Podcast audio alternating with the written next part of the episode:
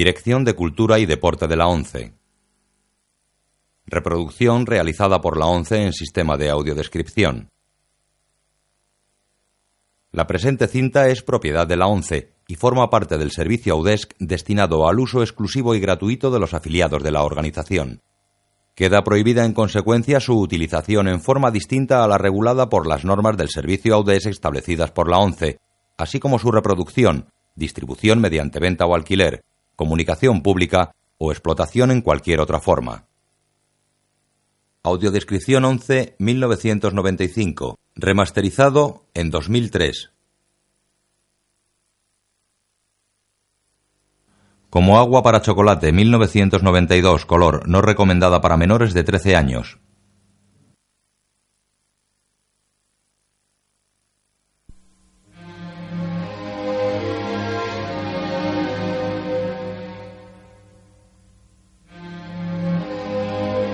Arau Films Internacional presenta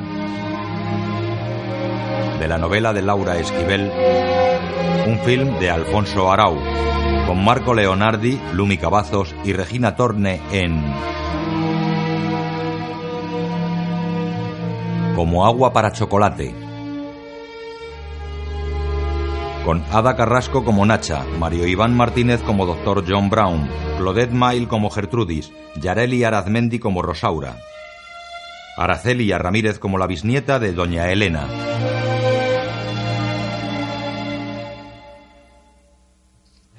Guión cinematográfico Laura Esquivel. Música Leo Broker. Fotografía Emmanuel Lubezki y Steve Bernstein. Producida y dirigida por Alfonso Arau.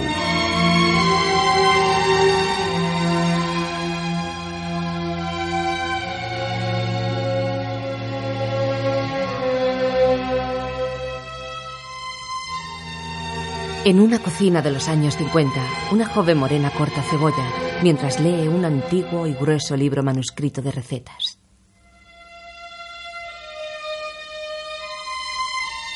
La cebolla tiene que estar finamente picada. Le sugiero ponerse un pequeño trozo de cebolla en la mollera con el fin de evitar el molesto lagrimeo que se produce cuando uno le está cortando. La joven llorosa se pone media cebolla en la cabeza. Lo malo de llorar cuando uno pica cebolla no es el simple hecho de llorar, sino que a veces uno empieza y ya no puede parar. Mamá decía que es porque soy igual de sensible a la cebolla que Tita, mi tía abuela, que desde que estaba en el vientre materno lloraba y lloraba mientras mi bisabuela picaba cebolla. Río Grande, 1895. La joven embarazada se tumba sobre la mesa de la cocina. Su cuñada está con ella.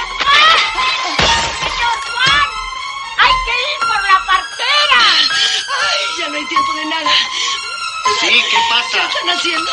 Entra el padre de Tita. ¡No, ya aquí! Contaba Nacha la sirvienta que Tita fue literalmente empujada a este mundo por un torrente impresionante de lágrimas que se desbordaron sobre la mesa y el piso de la cocina.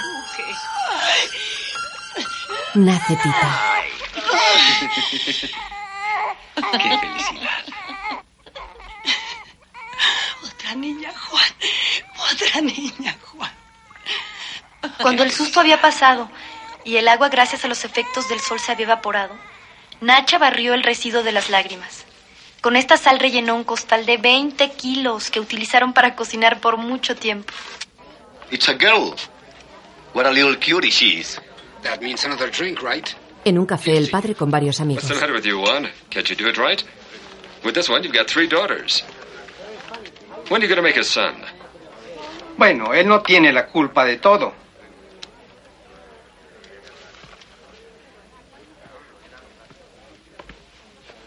¿Por qué dices eso? A lo que se refiere es a que se dice que Gertrudis no es hija tuya, sino del mulato.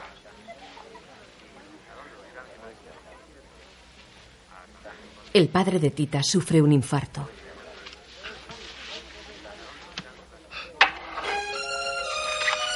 En el duelo,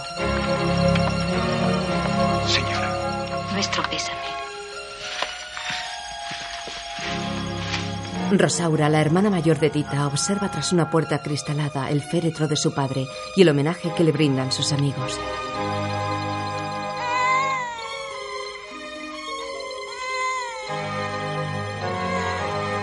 La criada Nacha, con Tita en brazos, se acerca a Doña Elena. Se la da. Señora. Doña Elena se descubre un seno, pero su pecho está seco. Doña Elena se la devuelve a Nacha, después en la cocina.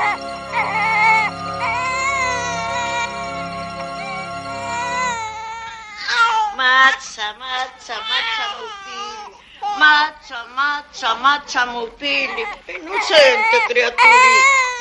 Te quedaste sin leche y sin padre ni un día para el otro. Pero no te amuines. Con mis tecitos vas a crecer re bien. Y re chula. El primero que te vea va a quererse matrimoniar contigo, ya lo verás. No vuelvas a repetir eso, Nacha. Tita nunca se casará.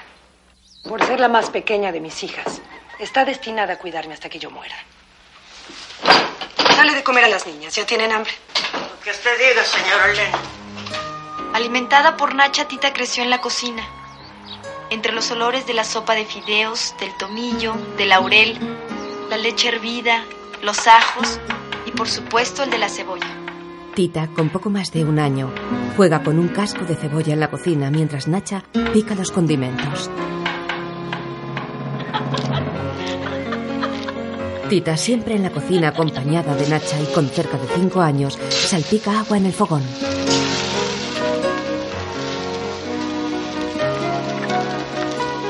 Con casi ocho años, está en la cocina con su hermana Rosaura. Entra la madre de ambas y Tita se esconde tras el delantal de Nacha. Con casi 12 años, ayuda a su madre sirviendo una fuente de bocadillos en la fiesta que se celebra en el exterior de la casa. Sentados en la mesa, Elena ve la mirada que Pedro, un chico poco mayor que su hija, lanza a Tita. La niña sonríe a Pedro. Año 1910. Un grupo de militares a caballo pasa ante el rancho de Doña Elena.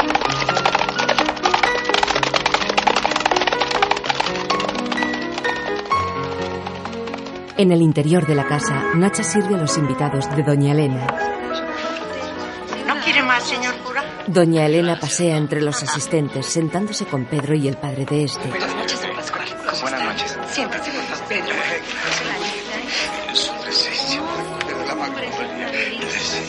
Cuando Tita sintió sobre sus hombros la ardiente mirada de Pedro, comprendió perfectamente lo que debe sentir la masa de un buñuelo al entrar en contacto con el aceite hirviendo.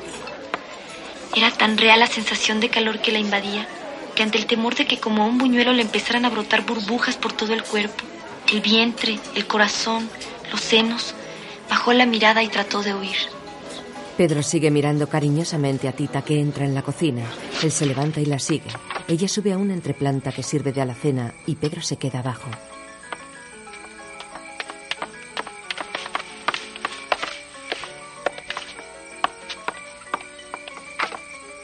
Señorita Tita, quisiera aprovechar la oportunidad para decirle que estoy profundamente enamorado de usted. Sí, sé que esta declaración es atrevida y precipitada, pero es tan difícil acercársele que tomé la decisión de hacerlo esta misma noche. Solo, solo le pido que me diga si puedo aspirar a su amor. No sé qué decirle. Deme tiempo para pensar. No, no podría. Necesito una respuesta en este momento. El amor no se piensa, se siente o no se siente. Yo soy hombre de pocas pero muy firmes palabras. Le juro que tendrá mi amor por siempre. ¿Qué hay del suyo? ¿Usted también lo siente por mí? Sí. Al día siguiente, Mami, ¿Sí? Pedro Musquiz quiere venir a hablar con usted. ¿Y de qué me tiene que venir a hablar este señor? No sé.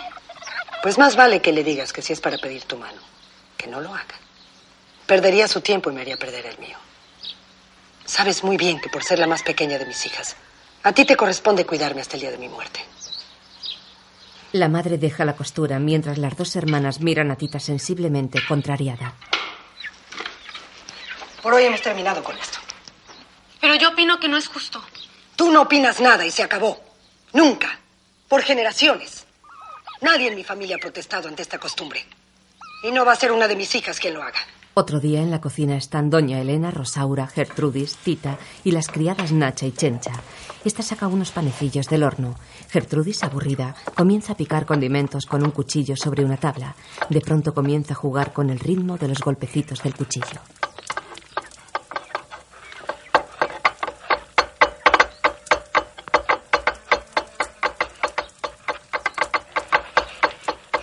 Tita la mira sonriente mientras su madre las mira seria.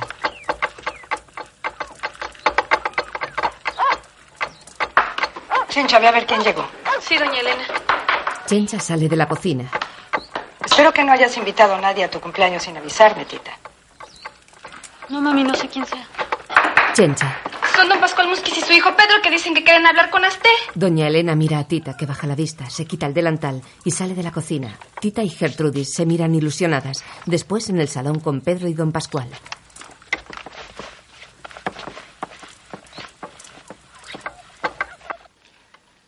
Por los motivos que le expuse, definitivamente Tita no puede hacerlo.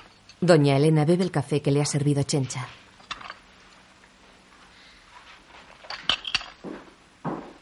Claro que si lo que le interesa es que Pedro se case, pongo a su consideración a mi hija Rosaura.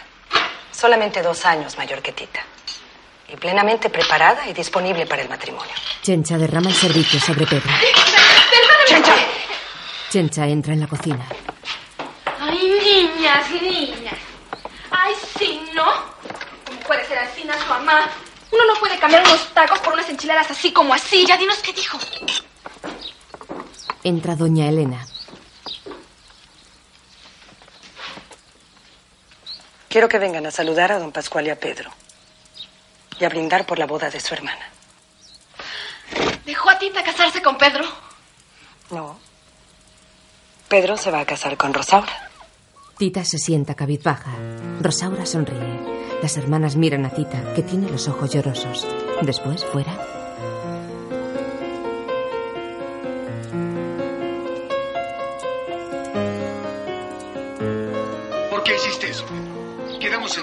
Aceptando la boda con Rosaura. ¿Dónde quedó pues el amor que le juraste a Tita? ¿Qué? ¿No tienes palabra? Sí, claro que la tengo. Pero si a usted le negaran de una manera tan rotunda el casarse con la mujer que ama, y la única salida que le dejaran para estar cerca de ella fuera la de casarse con la hermana, ¿usted no tomaría la misma decisión que yo? Nacha escucha la conversación. Nacha entra en el dormitorio de Tita con la cena en la bandeja. Come, mi niña. Las penas con pan son menos. Gracias, Nacha. Pero ahora sí que no tengo hambre. Aunque sea darle una mordidita a la torta. Y mientras te platico que oí, como don Pascual le preguntó a Pedro que por qué había aceptado casarse sin amor. Que el joven Pedro le dijo a su papá que él sí se casaba sintiendo amor. Uno muy inmenso, inmenso. Pero por ti. No puedo comer. Gracias, Nacha. Pero quiero estar sola. Nacha besa la frente de Tita y se va. Tita se acuesta. Luego, nerviosa, se incorpora.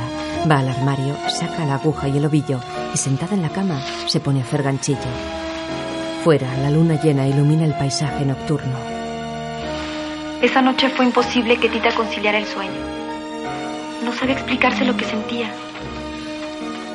Lástima que en aquella época aún no se habían descubierto los hoyos negros en el espacio, porque entonces le hubiera sido muy fácil comprender que sentía un hoyo negro en medio del pecho, por donde se le colaba un frío infinito.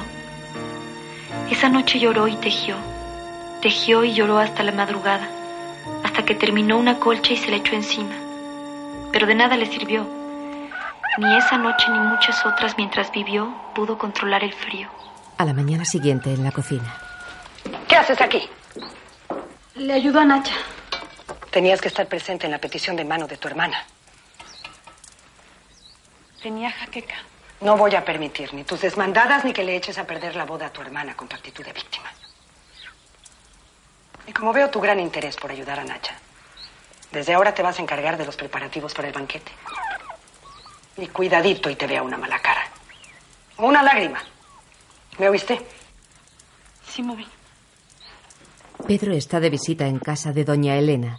Mientras las mujeres cosen, Pedro escribe invitaciones de boda. Doña Elena, voy a preparar la carretela para ir a repartir estas invitaciones. Está bien. Pedro sale por la cocina y encuentra a Tita que entra desde el corral llevando frutos recogidos en su falda. Al ver a Pedro, se le caen algunos al suelo. Él se agacha a recogerlos y mira las piernas de Tita, que suelta las faldas y deja caer la fruta. Ay, perdóneme, Pedro. ¿Lo lastimé? No tanto como yo la he lastimado. Pero déjeme decirle que mi propósito... No le he pedido ninguna explicación. Pero es necesario que me permita dirigirle algunas palabras. Una vez lo hice y resultaron mentiras. No quiero escucharlo más. Por la noche en la cocina. 167. Solo nos faltan tres. Tita y Nacha baten huevos en un enorme cuenco de barro. Entra doña Elena. ¿Ya está el pastel? No, pero todo lo demás ya está, señora. Pues apúrense. Ya son las 12 y tienen que descansar un poco antes de la ceremonia. Yo ya me voy a dormir. Hasta mañana. Hasta mañana, mami. Hasta mañana. Si Dios quiere. Tita rompe a llorar. Sí. Suelta tus lágrimas, mi niña. Porque mañana no quiero que nadie te vea llorar. Y mucho menos Rosaura. Yo termino. Tú ya vete. No, te ayudo. Ya falta poco. Vete a dormir, mi niña. Yo quedo sola. Solo las ollas saben los hervores de su caldo. Pero yo adivino los tuyos. Y ya deja de chillar sobre la masa, que luego no va a servir. Ándale, ya vete. Nacha desabrocha el delantal de Tita, que se va llorando después de besar a su criada.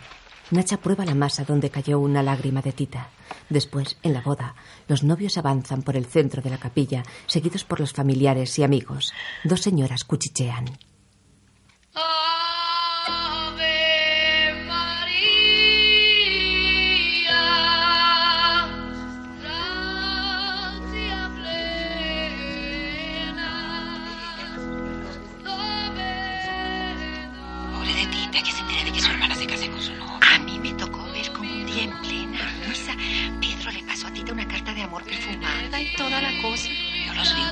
Plaza del pueblo, agarrados de la mano, tan felices que se veían. Dicen que van a vivir en la misma casa. Yo que Lenita no lo permitía oír.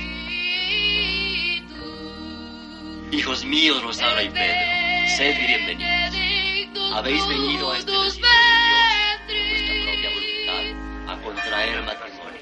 Fuera de la iglesia, Tita besa a la novia y mira a Gertrudis. Pedro se acerca a Tita y le susurra al oído. ¿Y a mí no me va a felicitar? Sí, cómo no. Que sea muy feliz.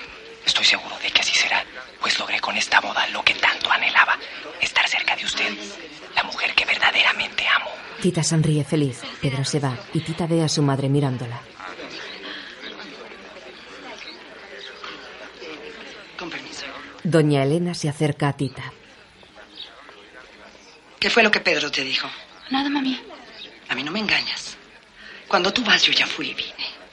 Así es que no te hagas la mosquita muerta. Pobre de ti si te vuelvo a ver cerca de Pedro. Doña Elena se va con una sonrisa hipócrita en los labios. Tita sola sonríe satisfecha. El banquete tiene lugar en el exterior de la casa, en una mesa larga con los novios en el centro, flanqueados por el cura y doña Elena. En la cabecera se sienta Tita. Unos mariachis amenizan la comida. Paquita. En el sueño, parece que te oigo hablar. Sentada al otro extremo, frente a Tita, Gertrudis mira a su hermana menor mientras los novios parten la gran tarta y se besan.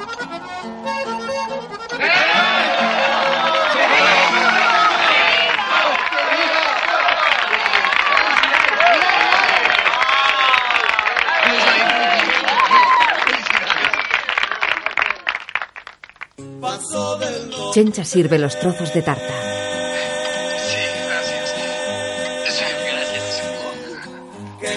El primer platillo pasa de mano en mano hasta Gertrudis.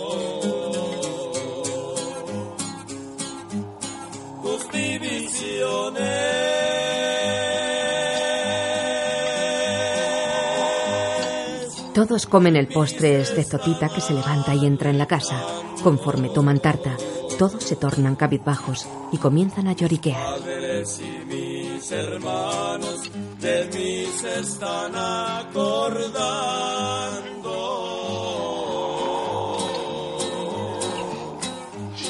Hay cruel destino. El llanto fue el primer síntoma de una intoxicación extraña. Una gran melancolía y frustración hizo presa de todos los invitados y los hizo terminar en el patio, los corrales y los baños, añorando al amor de su vida. Doña Elena se levanta llorando y entra en la casa. Se dirige a su dormitorio y del armario saca una caja.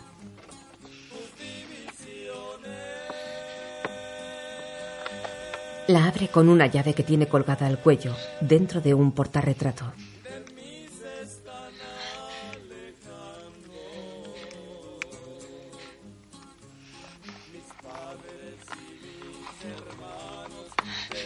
De la caja saca la foto de un hombre mulato y se la queda mirando. Afuera.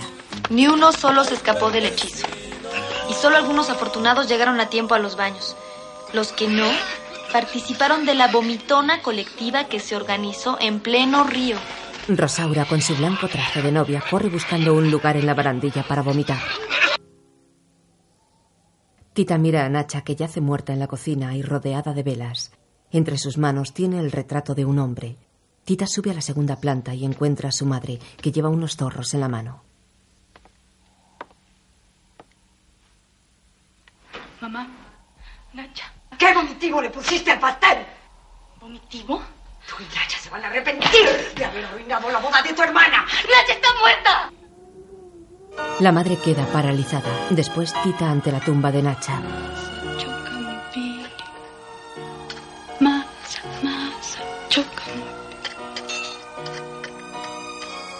Recortada sobre el cielo rojizo del atardecer, Tita se sienta ante la tumba.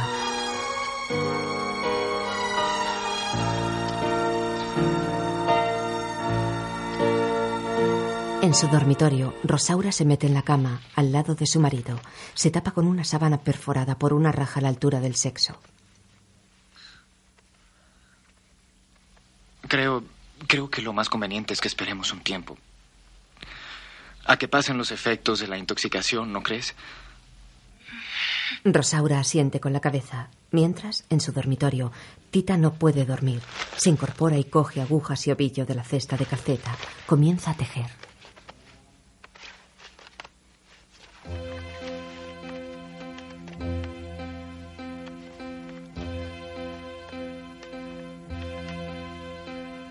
Otra noche, mientras Tita hace calceta, Rosaura se acuesta al lado de Pedro, que no le hace caso. Otra noche, mientras Tita sigue con su ganchillo en el dormitorio del matrimonio, Rosaura se acuesta poniendo un brazo sobre Pedro. Él coge la mano de Rosaura, la besa con fría amabilidad y la separa de él. Después se levanta de la cama.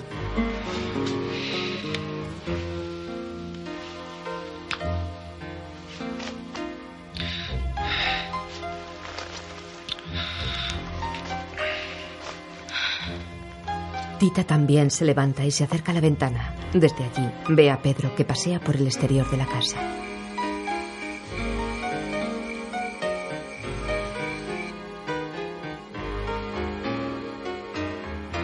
En su dormitorio, Pedro retira de la cama la sábana perforada. Rosaura, que se cubría con ella, queda en camisón, mirando llorosa a su marido.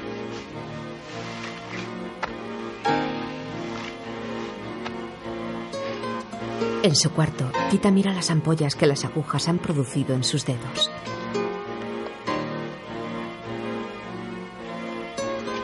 De nuevo Pedro en pijama y desde el campo mira la ventana de Tita. Ella desde su cuarto le ve. En el dormitorio del matrimonio.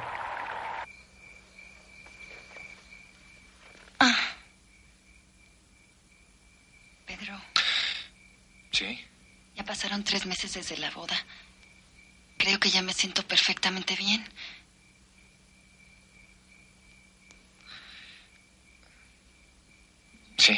Pedro, de rodillas junto a la cama, se santigua.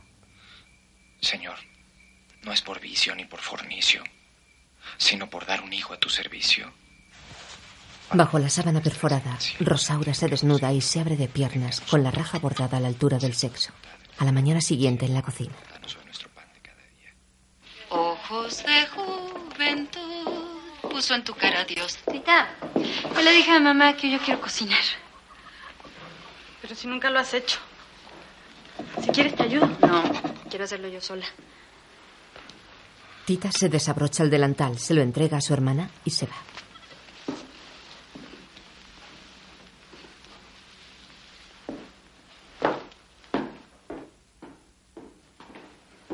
En el comedor, doña Elena, las tres hermanas y Pedro comen el guiso de Rosaura. Al probarlo van reaccionando con desagrado, pero educadamente.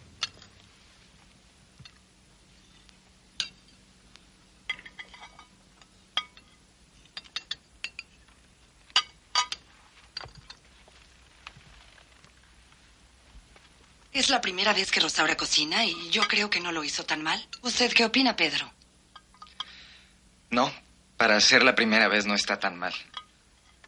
Tita sonríe en silencio. Después, en una calle de piedras negras. Apúrate, chencha, que ya tengo ganas de ir al baño otra vez. No sé quién le dijo a Rosaura que podía cocinar. Menudo corre que te alcanza, nos acomodó. Gertrudis y Chencha andan apresuradas. Ante ellas pasan unos revolucionarios a caballo, con sus enormes sombreros y sus cananas cruzadas sobre el pecho. El capitán insurrecto mira a Gertrudis, que le devuelve la mirada.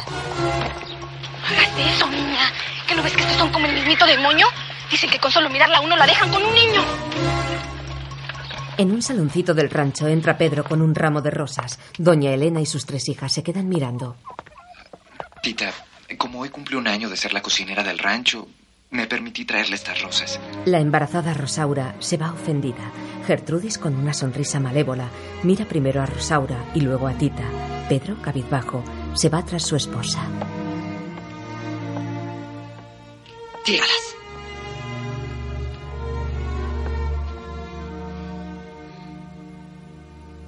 No las tires, mi niña. Puedes hacer con ellas las codornices en pétalos de rosa. Las rosas han arañado el pecho de Tita dejándole marcas de sangre. Deposita el ramo sobre la mesa. En el corral, Tita coge codornices.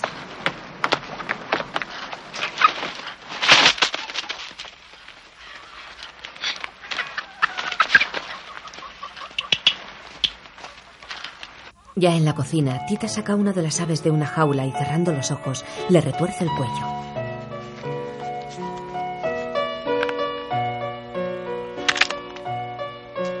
Tita pela las codornices y las prepara para el suculento plato.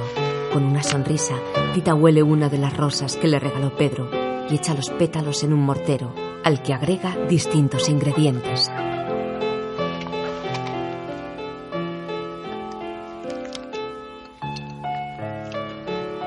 Al final añade una gota de un pequeño frasco que después guarda con sumo cuidado bajo su delantal.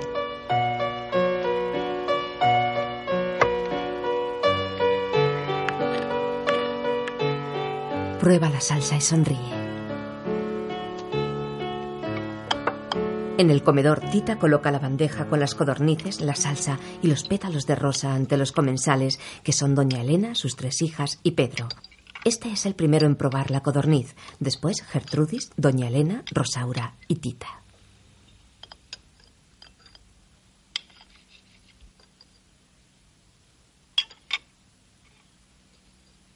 Todos se miran entre sí con cara de gran placer por la comida.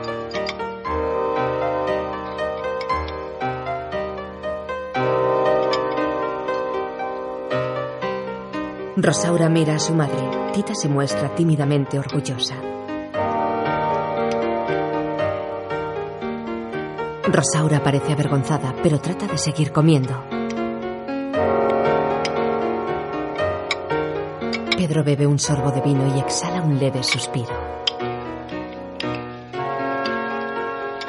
Este es un placer de los dioses. Tiene demasiada sal. Siento mal. Rosaura se levanta de la mesa. Pedro y doña Elena la siguen con la mirada. Gertrudis cierra los ojos de placer ante un nuevo bocado. La respiración de todos se acelera y una gran sensualidad comienza a invadirlos. Tal parecía que en un extraño fenómeno de alquimia, no solo la sangre de Tita, sino todo su ser, se había disuelto en la salsa de las rosas, en el cuerpo de las codornices y en cada uno de los olores de la comida. De esta manera penetraba en el cuerpo de Pedro, voluptuosa, aromática, calurosa y completamente sensual. Parecía que habían descubierto un nuevo código de comunicación, en el que Tita era la emisora, Pedro el receptor y Gertrudis la afortunada en quien se sintetizaba esta relación sexual a través de la comida. Gertrudis abre su escote y baja su mano hacia el pubis. Luego se ducha en el servicio que hay fuera de la casa, mientras los revolucionarios luchan contra el ejército.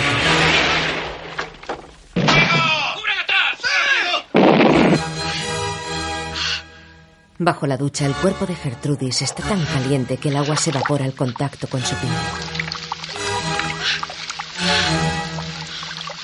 El revolucionario que Gertrudis vio en Piedras Negras dispara contra los regulares. Las paredes de madera del servicio se incendian alrededor de la ducha de Gertrudis. El revolucionario, después de matar a un soldado, se para olfateando el aire. Para entonces el olor a rosas que Gertrudis despedía había llegado muy, muy lejos. El revolucionario dirige su caballo hacia el olor y en el rancho Gertrudis abandona el servicio y corre desnuda por el campo. Este aroma obligó al jefe villista a salir al encuentro de algo desconocido, en un lugar indefinido. Afuera, Pedro en bicicleta llega junto a Tita y ambos ven alejarse a Gertrudis corriendo desnuda campo a través. El insurrecto cabalga hacia Gertrudis. Ella corre desnuda hacia él. Pedro ofrece su mano a Tita. Pedro besa la mano de Tita. No le fue difícil dar. Tal parecía que caballo y jinete obedecían órdenes superiores. El revolucionario tira de Gertrudis y la monta a horcajadas frente a él. Ella se ciñe apretándole con piernas y brazos. ¡Tita! Sale doña Elena. ¡Tita! ¿Qué es lo que pasa acá afuera? Este, vinieron unos federales y le prendieron fuego al baño. ¿Dónde está Gertrudis? Se la raptaron ellos mismos. Pedro marcha en la bicicleta. La desnuda Gertrudis se aleja abrazada a su raptor, al tiempo que el galope del caballo la obliga a subir y bajar con un movimiento rítmico. Después, en la casa.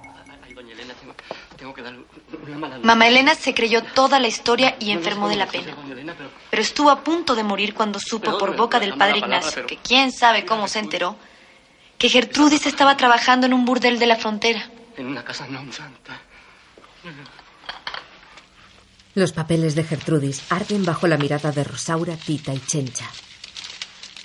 Prohibió mencionar jamás el nombre de su hija y mandó quemar sus fotos y su acta de nacimiento.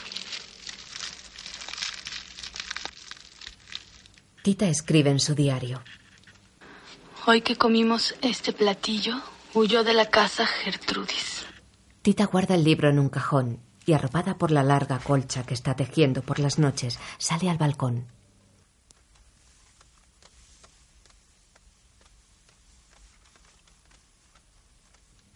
Mira el cielo plagado de estrellas y se fija en tres brillantes luceros que forman un triángulo.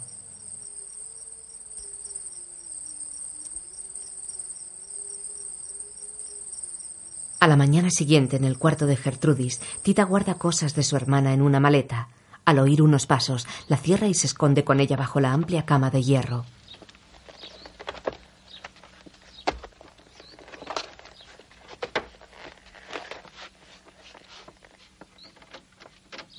Entra doña Elena. Mi Gertrudis. Doña Elena se sienta sobre la cama.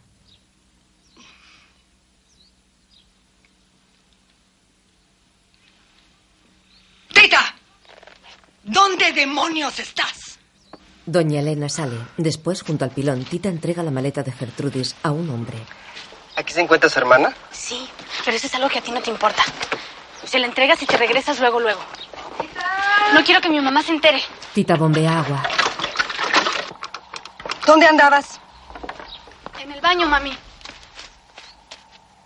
Te vas a quedar al frente del rancho por hoy. Chencha me va a acompañar a Iglepaz a comprar las cosas que hagan falta para ahora que nazca el niño de tu hermana. Está bien, mami. Doña Elena y Chencha marchan. Tita mira hacia el mensajero, que ocultándose se lleva la maleta. Llega Pedro sobre un carro tirado por un caballo. ¡Tita! ¡Tita! ¡Tita! ¡Ya van a ser el niño! ¡Voy por el doctor Brown! ¡Por favor, cuide a Rosaura en lo que regreso! No más no se tarde, que tengo mucho trabajo. Pedro se va. Después en el cuarto de Rosaura. Nacha, ayúdame, por favor. Dios te salve, María. Llena eres de gracia. Rosaura se pone de parto. Tita la asiste. Colocada frente a las piernas abiertas de su hermana, Tita ayuda a salir al bebé. La cabecita del recién nacido asoma entre los carnosos muslos de Rosaura. Tita lo toma por la nuca.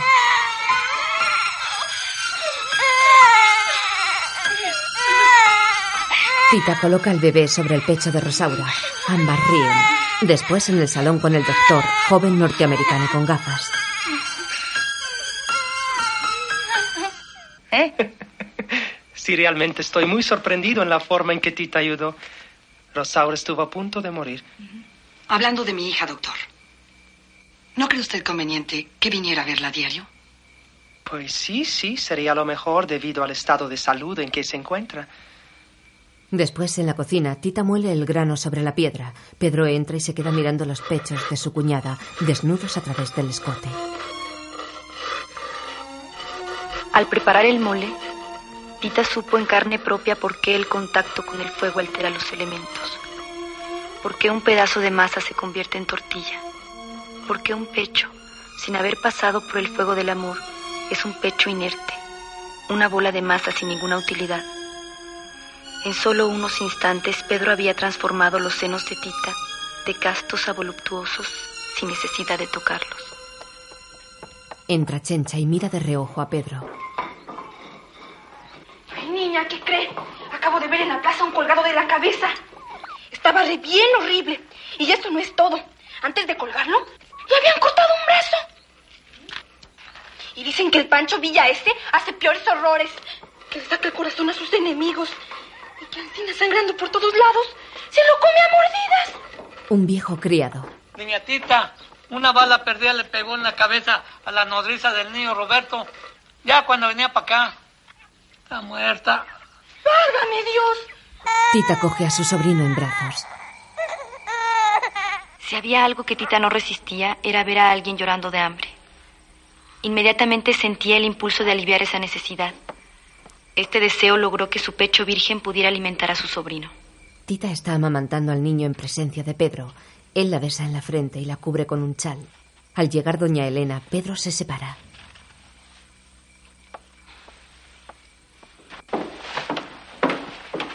Tita, ¿qué pasa con el niño? ¿Lograste hacerlo comer? Sí, mami. Se tomó su té y se durmió. Bendito sea Dios. ¿Y usted, Pedro? ¿Qué espera para llevarle el niño a su mujer? Los niños no deben estar lejos de su madre.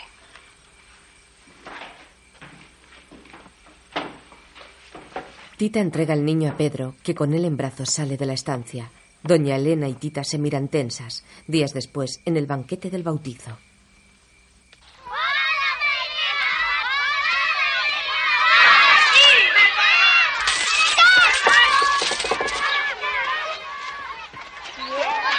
¡May, May! ¡Qué bien se ve este niño al lado de una tía tan bella! Gracias. Y eso que no es su propio hijo, ¿eh? Ya me imagino lo bonita que se va a ver cuando el niño que cargue sea el suyo. Perdón, creo que dije algo incorrecto. No, no, no es eso. Lo que pasa es que yo no me puedo casar ni tener hijos. Porque tengo que cuidar a mi madre hasta que muera. Pero ¿cómo? Eso es una tontería. Sí, pero así es. Ahora le ruego me disculpe, voy a atender a los invitados. Con permiso. Una invitada con sombrilla mete el dedo en el mole y lo chupa. ¡Qué bárbara! Este mole te quedó pero mejor que nunca. ¿Me tienes que dar la receta? eh? Sí, cómo no. Pero el secreto está en que cuando lo cocine, lo haga con mucho amor. Tita y Pedro cruzan sus miradas. Doña Elena les ve. No, si al cabo yo me chupo el dedo, mira. Doña Elena y el cura. Me preocupa que un día mi hija Rosaura pueda necesitar un médico y no lo podamos traer, como el día en que dio a luz. Creo que lo más conveniente sería que en cuanto tenga más fuerzas, se vaya junto con su esposo y su hijito a vivir a San Antonio, Texas, con mi primo. Ahí tendrá mejor atención médica. No opino lo mismo, doña Elena. Precisamente por cómo está la situación política, usted necesita un hombre en casa que las defienda. Nunca lo he necesitado para nada. Sola he podido con el rancho y con mis hijas. Además, los hombres no son tan importantes para vivir, padre. Ni la revolución es tan peligrosa como la pintan. Peor es el chile y el agua lejos. No, pues eso sí. Qué bárbaro, Elenita. Exacto, doña Elena. Siempre tan ocurrente. Tita, aún con el niño, pasa tras Doña Elena mirándola con enojo. Dentro de la casa, Tita amamanta a su sobrino. Alguien golpea en la ventana cerrada. Pedro. Sí. Pedro. Es mejor que no se acerque cuando le doy de comer al niño. Mi mamá sospecha algo malo y está pensando en que se muden de aquí. No hay que darle motivos. Váyase, por favor. Tita. Tita se recompone el vestido, toma un vaso y se separa de la ventana.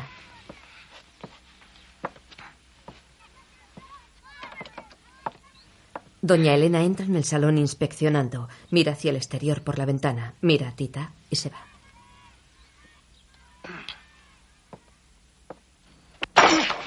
Días más tarde, en el porche de la casa, Doña Elena parte una sandía. Yo nunca he podido partir la sandía como su mamá. No te preocupes.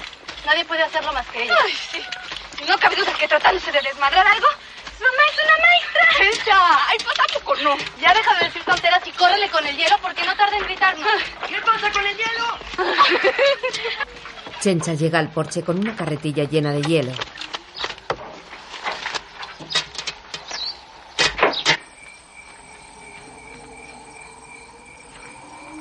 Por la noche, Pedro come un pedazo de sandía y se refresca cara y cuello con un trozo de hielo.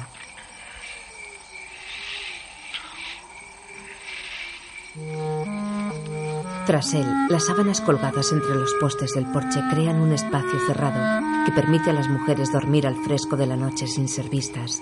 Pedro busca a Tita y la descubre paseando en camisón junto a la casa. La sigue.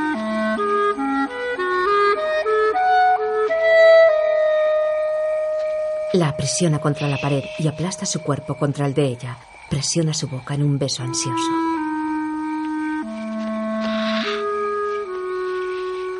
Doña Elena se despierta y se incorpora en la cama. Rosaura se despierta. Tita, ¿dónde andabas? En el baño, mami. Tita se acuesta junto a su madre. De madrugada, Chencha acerca al niño a Rosaura, que está subida en un carro lleno de enseres. Doña Elena está junto al carro. Tita, llorando sin salir de la casa, ve cómo Pedro azuza los caballos y se aleja del rancho.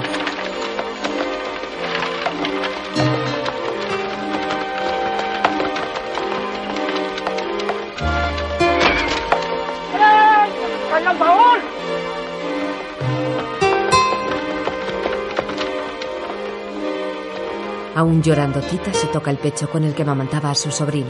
Después, a pleno día, Tita está en su cuarto acostada sobre la gran colcha tejida por ella. El capitán insurrecto y sus hombres llegan al rancho. Doña Elena recorre la casa con una escopeta. Dile a Chencha que te ayude a meter el cochino al sótano. Quédense las dos junto con él hasta que yo les diga que pueden salir. Sí, mami. Tita y Chencha se guarecen en el sótano con el cochino.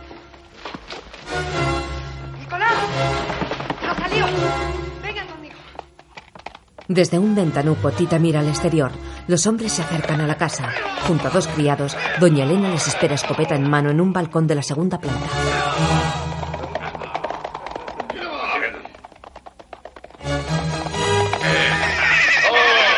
Buenas tardes, señora. ¿Es usted la dueña de este rancho? Así es. ¿Qué es lo que quieren? Venimos a pedirle por las buenas su cooperación para la causa. Y yo por las buenas les digo que se lleven lo que quieran de las provisiones que encuentren. En el granero y en los corrales. Pero eso sí, las que están dentro de mi casa no las tocan. ¿Entendido? Esas son para mi causa particular. Entendido, mi general. Revisen el rancho. El capitán villista es el mismo que raptó a Gertrudis. Los hombres requisan lo poco que encuentran. Uno de ellos se acerca con una gallina en la mano. Esta vieja de tener todo escondido dentro de la casa, capitán. Déjenme entrar a supervisar. No estoy bromeando. Y ya dije que a mi casa no entra nadie. Doña Elena dispara a la gallina. ¡Quietos! ¡Quietos! Tengo muy buen tino y muy mal carácter, capitán. El próximo tiro es para usted. Y le aseguro que puedo dispararle antes de que me maten. Así es que mejor nos vamos respetando. Tiene razón. Pero no se preocupe. Nadie va a entrar a su casa ni a faltarle al respeto. Faltaba más. Unas palomas salen del palomar. Parece que ya encontramos alimento. Suba por ellas. Sí, capitán.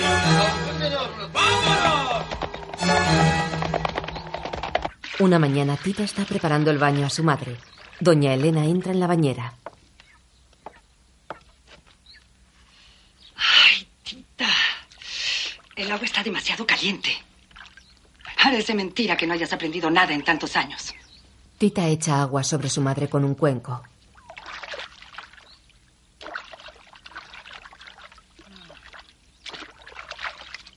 Tráidamela a mí. Mientras doña Elena se baña, Tita le desenreda el pelo. Luego comienza a planchar unas enaguas.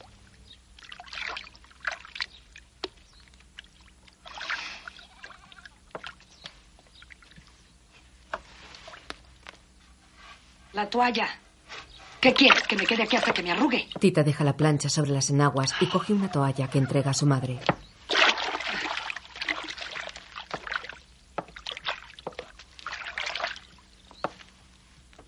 Doña Elena sale de la bañera envuelta en la toalla y se sienta en una silla, mientras Tita le seca el pelo con otra toalla. ¿Qué pasa con el fondo? Tita se vuelve hacia las enaguas y levanta la plancha. Se me quemó, mami. ¿Pero en qué estás pensando, escuincla babosa? Ya deja las lágrimas para cuando me muera y pásame mi fondo sucio. No me vaya a resfriar. Tita coge las enaguas sucias y las entrega a su madre. Luego abre la puerta. Abriste mucho la puerta. ¿Qué quieres? ¿Matarme de una pulmonía? No. Tita entorna un poco la puerta y cepilla el pelo de doña Elena. Me estás jalando. Ay, ya déjame, vete a la cocina a terminar el chorizo. Ahorita te alcanzo. Tita deja el cepillo y sale del servicio. Doña Elena y Tita están en la cocina. Entra Chencha. ¿Por qué lloras, niña? Me choca verte llorar. ¿Qué te pasa ahora? Nicolás se regresó de San Antonio. Y dice que se petateó. ¿Qué dices? ¿Quién se murió? ¿Cuál niño? ¿Cuál iba a ser? Por su nieto. Todo lo que comía le caía mal. Y pues se murió. Tita se levanta. Siéntate a trabajar. Y no quiero lágrimas. Pobre criatura. Espero que el Señor la tenga en su santa gloria. Pero no podemos dejar que la pena nos gane. Hay mucho trabajo. Primero terminas y después haces lo que quieras. Menos llorar. ¿Me oíste? Mira lo que hago con sus órdenes. Tita se levanta furiosa y rompe lo que está haciendo. Ya me cansé. Ya me cansé de obedecerla. Doña Elena la bofetea con la cuchara de palo. Usted es la culpable de la muerte de Roberto. Tita sale de la cocina con la nariz sangrante y sube al palomar. Su madre y Chencha salen tras ella.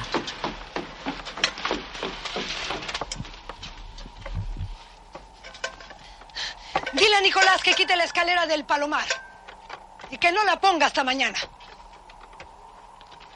Chencha entra en el palomar, en cuyo suelo Tita está sentada, sucia, despeinada y con la mirada perdida.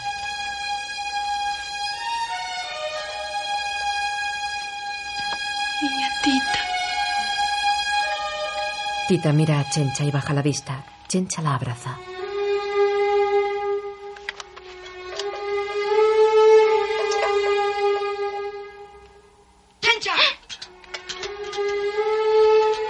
Chencha se asoma al ventanuco. ¿Qué pasa? ¿Por qué no baja Tita? No quiere, está como loca. Muy bien, si está como loca va a ir a dar al manicomio. En mi casa no hay lugar para dementes. Días más tarde, Tita, sucia y desnuda, está sentada en el suelo del palomar. Entra el doctor Brown.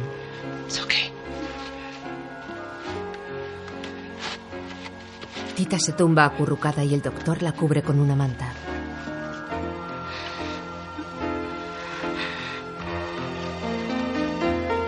Ya vestida, Tita está sentada en la calesa del doctor. Chencha coloca sobre los hombros de Tita la larguísima colcha que noche tras noche Tita ha tejido desde la boda de su hermana. La calesa parte y tras ella la colcha arrastra como una larguísima e inacabable cola que de manera absurda cubre por entero el polvoriento camino y continúa desplegándose sin cesar mientras el carro se aleja.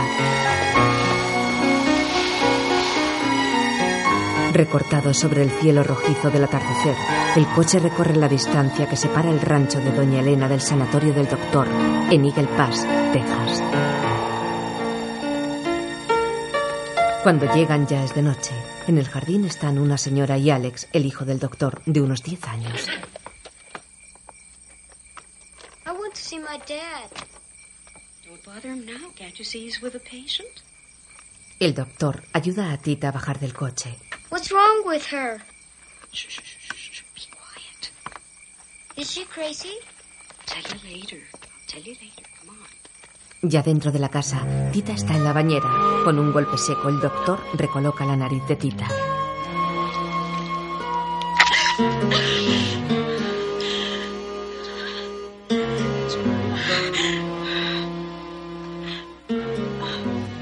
En el dormitorio, el doctor le cepilla el pelo y suavemente le ayuda a entrar en la cama. Tita le mira encogida y asustada.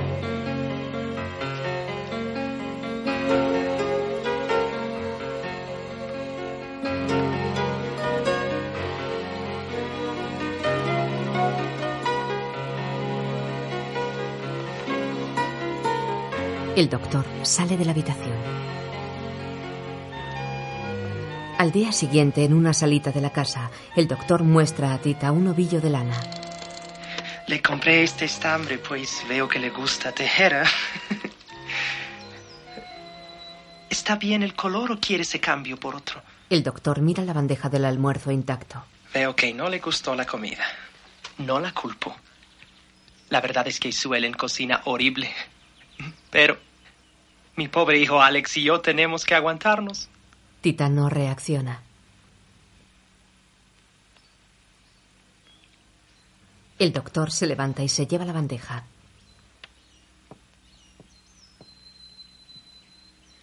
Claro que usted no tiene por qué hacerlo.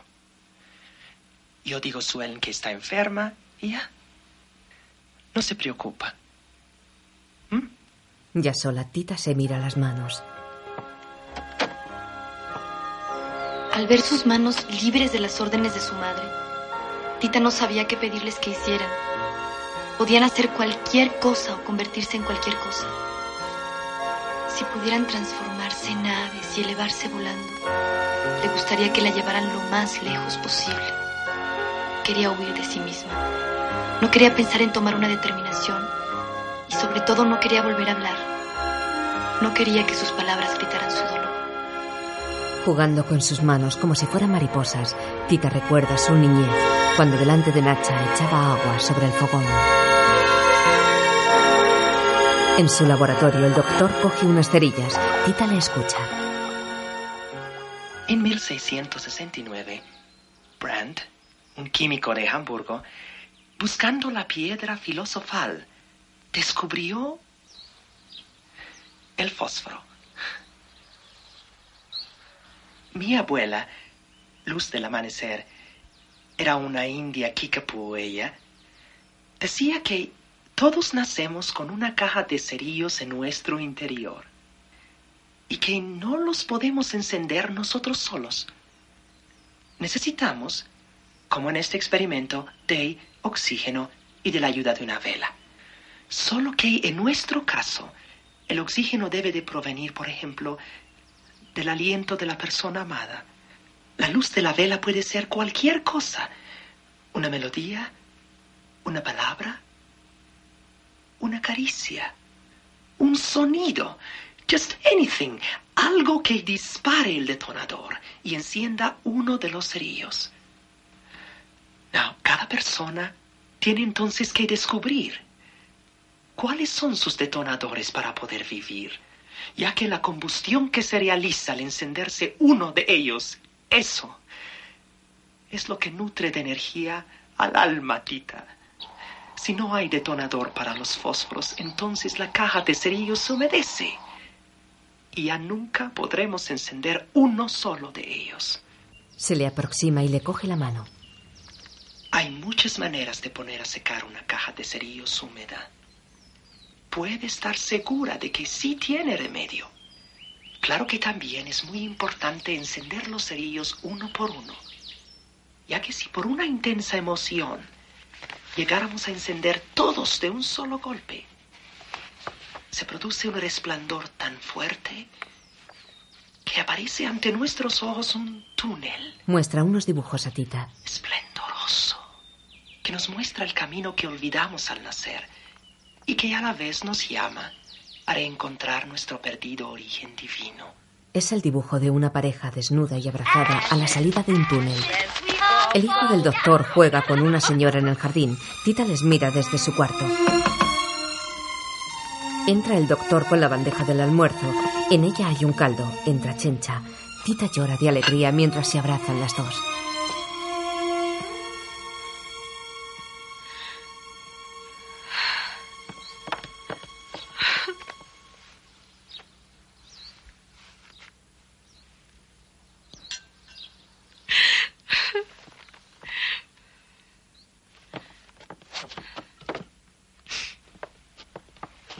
Caldos pueden curar cualquier enfermedad física o mental. Bueno, al menos esa era la creencia de Chencha. Y Tita, que por mucho tiempo no le había dado el crédito suficiente, ahora no podía menos que aceptarlo como cierto. Pues ella misma recobró la cordura al probar ese día un caldo de colita de res. Yo no se vaya, por favor. El doctor se para en la puerta sorprendido. Uy, niña. Y yo que te sé amarrado a un árbol con una bola de locos. y es que con esa madre que, que Dios te dio, pues que no. Yo ya estoy a punto de ponerme trastorna. Como ahora no tiene que mandar, pues encaja conmigo. Y encima me da consejos. Dice que las mujeres desobedientes que se van de sus casas acaban revolcadas en el arroyo inmundo de la vida galante. Ah, Yo creo que se lo dice por la ceñito Gertrudis. Ay, Chencha, gracias por tu visita. No sabes el bien que me hizo.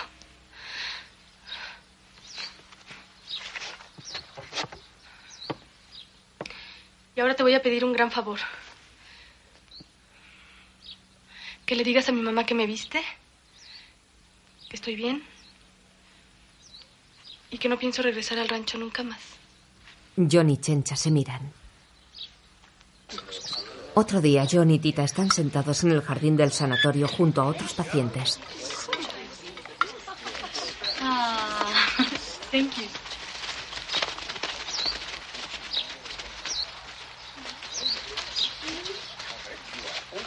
Y ahora, Tita, ¿puede adivinar lo que estoy pensando?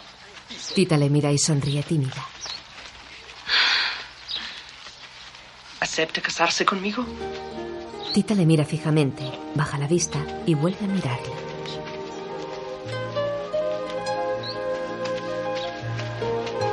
Sí, acepto. En el rancho, un criado está junto al río.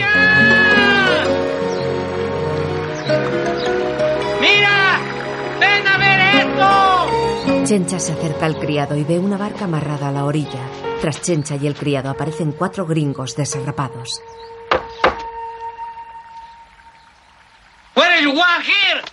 Uno de los bandidos golpea al criado. Los otros cogen a Chencha.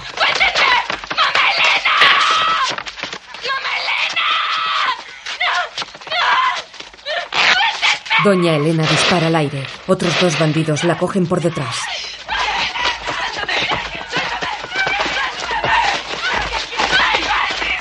Uno de los bandidos la toma como un fardo y la arroja al río. Los otros violan a Chencha.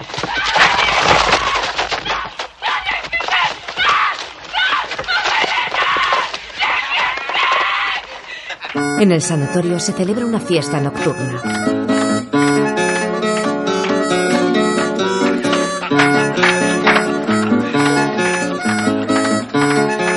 El doctor John saca a Tita a bailar.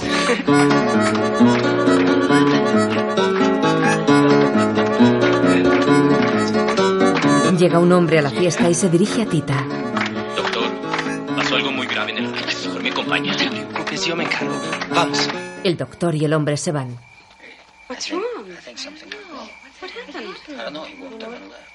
Did he just leave? En el rancho, Tita está junto al cadáver de su madre que yace sobre la cama. Tita abre el portarretrato del cuello de su madre y coge la llave de la cajita.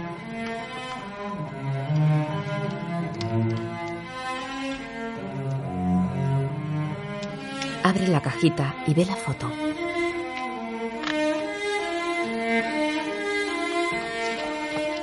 Tita recuerda cuando era niña y fue descubierta por su madre dentro del armario con la cajita en la mano.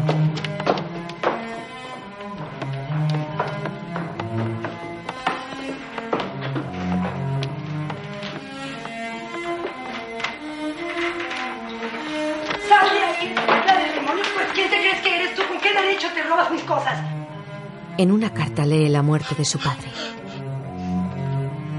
Al conocer el secreto de su madre, Tita lloró. Pero no por la mujer que la había reprimido, sino por ese ser que había vivido un amor frustrado al igual que ella. Por la mañana, Pedro y Rosaura, embarazada, llegan al entierro.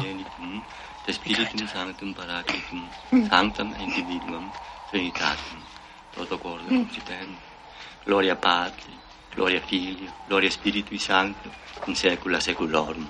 Amén. Tita y Pedro se abrazan apenados.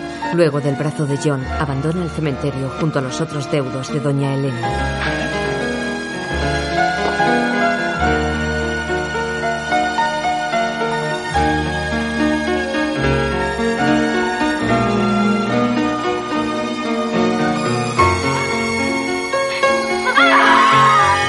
Rosaura grita de dolor. Después, en la casa del rancho, Pedro y Tita esperan.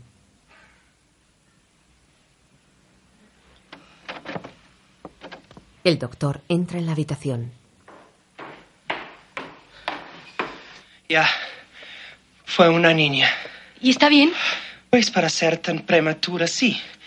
Pero desgraciadamente necesitará de muchos cuidados. ¿Qué le pasó a Rosaura? Tuvo parto muy complicado, Pedro. La tuve que operar y no más podrá tener hijos. Yo, yo lo siento. ¿Pero está bien? Está muy delicada y no podrá cuidar a la niña. Pedro y Tita se miran. Después, en la cocina, Tita acuna a la niña en sus brazos.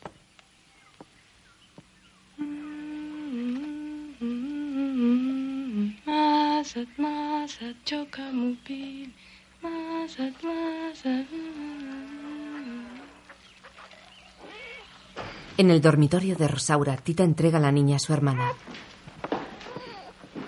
¿Sabes? Estamos pensando ponerle tu nombre. Porque es curioso que al igual que tú nació por la pena de una muerte. Que va a tener que vivir en la cocina, tomar tés. Y además va a ser la única hija mujer que yo tengo para que vea por No me gusta la idea. ¿Por qué no le ponen otro nombre? ¿Qué les parece Esperanza? Mm, no, no sé. Tita, ¿por qué llorará conmigo? Parece que no me quiere. No, no es eso. Lo que pasa es que ha de extrañar el calor y el olor de la cocina. Pero yo quiero que esté conmigo. Para que la niña pudiera estar junto a Rosaura, tuvieron que hacerle creer que estaba en la cocina junto a su tía Tita. En el dormitorio están Rosaura, Pedro, Tita, John y su hijo Alex. Daddy, I want to marry this little girl. Just like you and Tita. Not yet, dear. You're too young. Not ever. This little girl will have to take care of me. She won't marry. that so, Daddy? Pedro molesto gira hacia la ventana. Después Tita prepara un plato. Tita estaba tan enojada por los planes que Rosaura tenía para Esperanza, que deseó con toda su alma que su hermana nunca hubiera dejado escapar esas repugnantes, malolientes, indecentes y repelentes palabras. Más valía que se las hubiera tragado en el fondo de sus entrañas hasta que se le pudrieran y aguzanaran. Rosaura come el plato preparado por Tita. Junto a ella está Pedro. Rosaura besa a su marido al terminar de comer.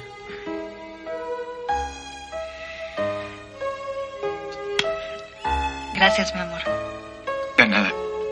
Pedro se lleva la bandeja de las piernas de Rosaura, que convalece en la cama. Rosaura sufre gases.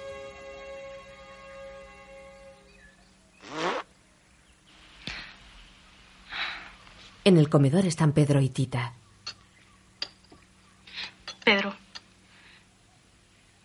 Le aviso que mañana por la noche va a venir John. ¿Qué tiene de raro? Viene a diario.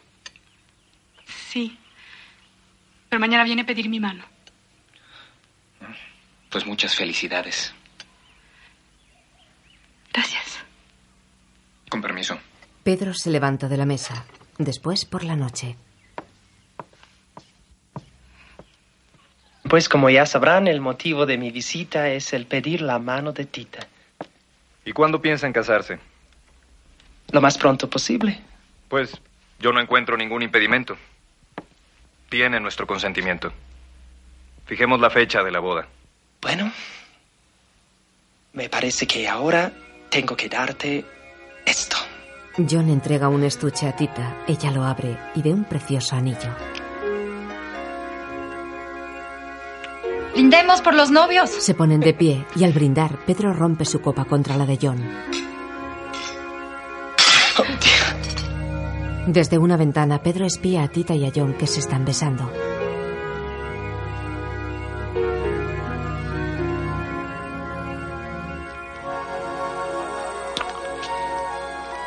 Cuídate mucho. no tardo. Yo prometo. John sube a su coche de caballos y se va.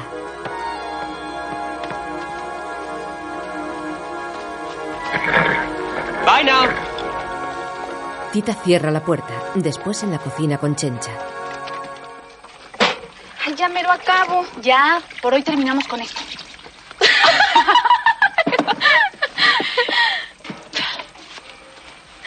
Hasta mañana, niña. Hasta mañana. Y gracias por todo. Tita entra en su cuarto llevando un farol de petróleo.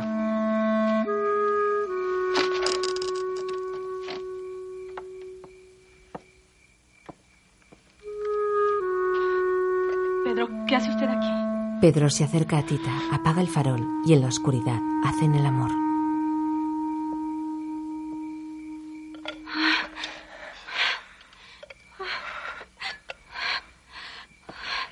Hay tormenta. Rosaura desde su cuarto ve una masa de chispas que suben del campo. ¡Tita! ¡Tita, ven! Tita no está. Anda lavando dientes. ¡Mira! Chencha se acerca a la ventana. Virgen Santísima, que estás en los cielos. Recoge el alma de mi señora Elena para que deje de vagar por las tinieblas del purgatorio. ¿Qué dices, Chencha? ¿De qué hablas? Pues, ¿de qué ha de ser? ¿Qué no ve que se trata del fantasma de la dijunta? La probé algo ha de andar pagando. Yo, por si las dudas, ni de chiste me vuelvo a acercar por ahí. Ni yo. Al día siguiente, Tita prepara un roscón en la cocina. El aceite de cacao es una excelente pomada de labios. A Tita cada invierno se le partían y tenía que ponerse pomada si es que quería reírse. Pero ahora lo hacía por simple vanidad y no porque pensara reír mucho. La sospecha de estar embarazada no era como para tener la risa a flor de labios. Entra Rosaura. Ay, no te voy a entrar. Sí, ya te vi. Estás de lo más pensativa. Es que extraño mucho a Gertrudis. Y pensaba en lo mucho que le gustaría estar con nosotras en la noche, partiendo la rosca de reyes. Ah. Oye, tita. ¿Sí? Necesito tu consejo. ¿Sobre? Bueno, primero déjame decir que hace mucho tengo ganas de platicar contigo, pero los celos no me dejaban. Pero ahora pienso diferente, pues si aún quisieras a Pedro no te casarías con John. Y bueno, necesito que me ayudes a recuperar a Pedro. ¿Yo? Sí, solo tú puedes. Mira, creo que mi gordura, mi flato, mi mal aliento lo avientan de mi lado. ¿Y yo qué puedo hacer? Hacerme una dieta especial para bajar de peso porque, bueno, Pedro ya no quiere ni verme ni tocarme. No llores. Te prometo que te voy a hacer una dieta especial y vas a ponerte muy bonita. ¿Y cómo controlo los gases y el mal aliento? El mal aliento con hojas de menta. Son capaces de purificar el aliento más pestilente. Y yo voy a retirar de tu comida los alimentos que te producen gases. Pero ya no llores, que me vas a hacer llorar a mí también. Qué buena hermana eres. Estoy feliz de haberte recuperado. Voy por unas hojas de menta. Rosaura se va. Tita se queda sola. De repente las contraventanas se cierran y abren solas. Tita, te dije muchas veces que no te acercaras a Pedro. Afuera aparece su madre. ¿Por qué lo hiciste? Yo lo intenté, mami, pero... Pero nada. Lo que has hecho no tiene nombre. Te has olvidado de lo que es la moral. El respeto. Las buenas costumbres. No vales nada. Eres una cualquiera que no se respeta ni a sí misma. Has enlodado el nombre de toda mi familia. Desde el de mis antepasados hasta el de esa maldita criatura que guardas en las entrañas. No, mi hijo no está maldito. Sí lo está. Lo maldigo yo. A él y a ti para siempre. No, por favor. Chencha entra. Cierra la puerta, niña. ¿Qué no es el frío que hace? Chencha cierra la contraventana. No ve a nadie. Últimamente te veo muy despatoladota. Pues, ¿qué tenés, pues? Tita mira a Chencha disimulando. Por la noche celebran la fiesta de Reyes a la que asisten varios invitados.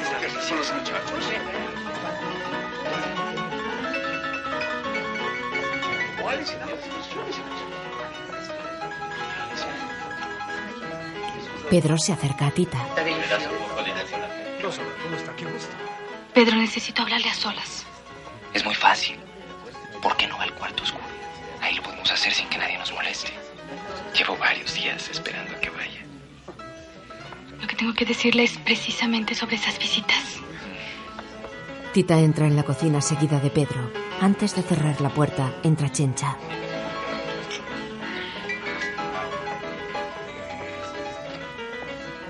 Que ya llegaron los metiches de los lobos y que ya quieren partir la rosca a los demás invitados. Sí, ya vamos. ¿Me ayuda, Pedro? Sí. Tita y Pedro cogen el roscón. Más tarde hablamos. Lo llevan al salón donde los invitados se sientan en varias mesas. ¿Qué pasó, Cuquita? ¿Cómo te ha ido? Pues ahí nomás. Señor cura, buenas noches. Buenas noches, doña Paquita. Qué milagro, ¿eh? ¿Qué tal? ¿Cómo está? Dejan el roscón en la mesa del cura. Tita de pie lo corta. Qué rico. Por un momento Tita ve a su madre tras una ventana. Se desvanece. Criatura, ¿qué te pasa? ¿Qué sucede, Jesús bendito? Ay, ese niño está a punto del desmayo. Sheisha la sale. ¿Qué pasa? Nada. Es que porque por la edad hace este tipo de tonterías. Perro maldito, qué susto. Tita está sola en el vestíbulo. Se acerca doña Paquita. ¿No te sientes mejor? Sí. Mm, aún te noto medio mareada. Y Tienes una miradita que nada más porque sé que eres una muchacha decente, ¿eh? Si no pensaría que estás en estado interesante. En estado. Ajá. Solo a usted se le ocurre. ¿Qué tiene que ver la mirada con eso? Mm, Yo puedo ver en los ojos de una mujer inmediatamente cuando está embarazada. Sí. Tita se levanta y abre la puerta. Gertrudis llega con varios revolucionarios y va vestida como ellos. Las hermanas se abrazan.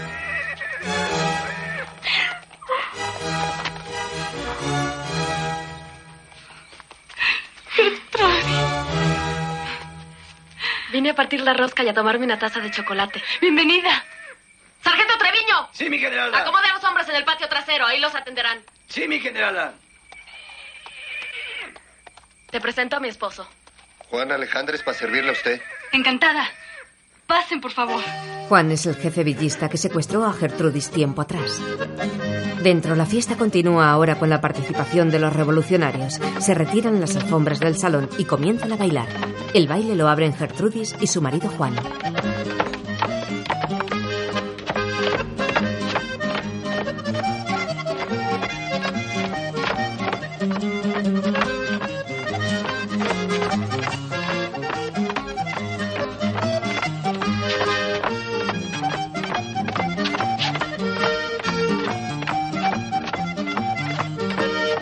El sargento Treviño toca el trasero de Chencha, que se vuelve y le sacude con un cucharón en el sombrero.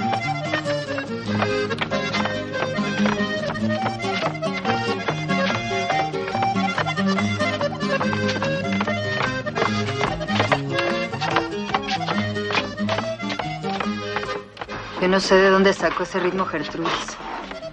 A mamá no le gustaba bailar. Dicen que papá lo hacía muy mal.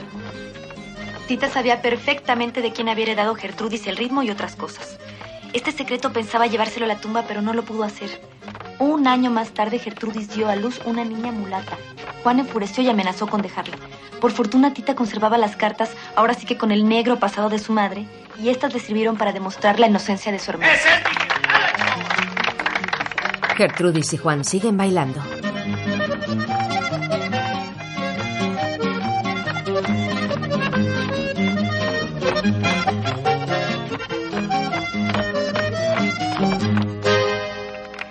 Gertrudis y Tita están en la cocina. Gertrudis come. No sabes cómo extrañaba la comida de casa. Sobre todo mis torrejas de natas. Las revoluciones no serían tan malas si uno pudiera ir a diario a comer con su familia. Cuando Juan y yo nos volvimos a encontrar y me dijo que había venido al rancho a buscarme, no sabes la nostalgia que me entró por tu comida.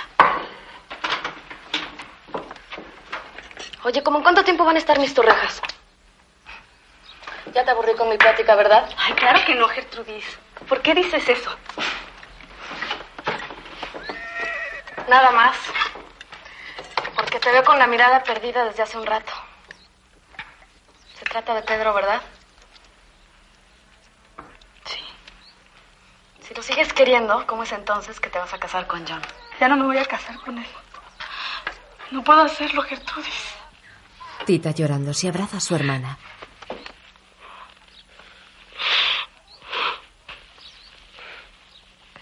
Nada más déjame quitar esto de la lumbre y ahorita sigues llorando, ¿sí? ¿Y por qué no te puedes casar? Porque creo que estoy embarazada. El padre es Pedro, por supuesto. Tita asiente. Y ya lo sabe Rosaura. No, no lo sabe nadie. Ni Pedro siquiera. Yo no sé qué va a pasar cuando Rosaura se entere de la verdad. La verdad. Mira, tita. La mera verdad es que la verdad no existe. Depende de muchas cosas. En tu caso, la verdad podría ser que Rosaura se casó con Pedro a la mala, sin importarle un comino que ustedes se querían. Pues sí. Pero el caso es que ahora ella es la esposa y no yo. ¿Eso qué importa? ¿Esa boda cambió en algo lo que tú y Pedro sienten de verdad? Pues claro. Porque ese amor es uno de los más verdaderos que yo conozco. Y ustedes dos tienen que hacer valer su verdad ante Rosaura y ante quien sea. Sobre todo ahora que mamá murió. ¿Me aconsejas entonces que hable con Rosaura? Mira, en lo que yo te digo lo que haría en tu lugar, ¿por qué no vas preparando el almíbar para mis torrejas? Tita se levanta y va al fogón. Gertrudis ve llegar a Pedro y habla intencionadamente. Yo creo que sería bueno que Pedro se enterara que estás esperando un hijo suyo. Pedro, Qué casualidad que llega. Mi hermana tiene algo que decirle. ¿Por qué no se van a la huerta a hablar mientras yo termino con el almíbar? Tita y Pedro salen de la cocina. Gertrudis remueve el almíbar.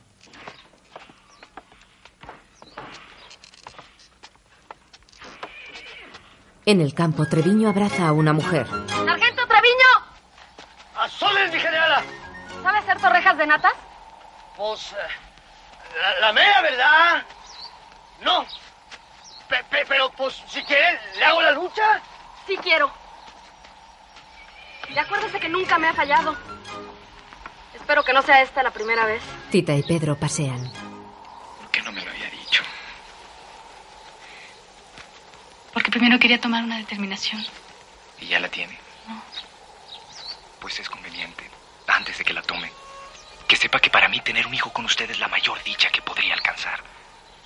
Y para gozarla como se debe, me gustaría que nos fuéramos muy lejos de aquí. Pero no podemos pensar solo en nosotros. También existen en el mundo Rosaura y Esperanza. ¿Qué va a pasar con ellas? Un perro asusta a la pareja. En la cocina. Almíbar en punto de Carmelo. Caramelo. Pues eso, almíbar en punto de, de bola. Ya le encontré, mi general. Desesperante.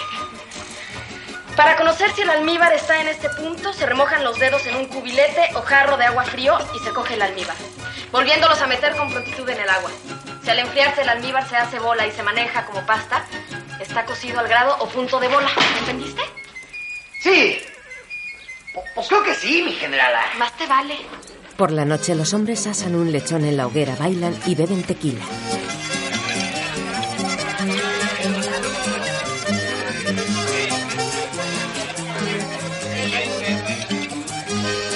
Tita está en su cuarto. Adelante. Treviño entra con una bandeja. Señorita Tita, me traigo unas torrejas para que les den el visto bueno. Gracias. Tita prueba las torrijas.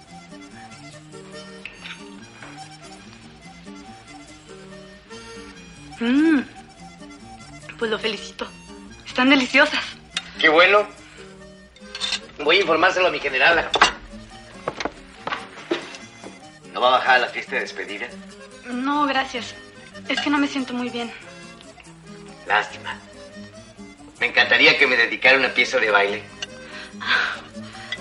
Tal vez en otra ocasión. Fuera, Juan y Pedro borrachos rondan a Tita.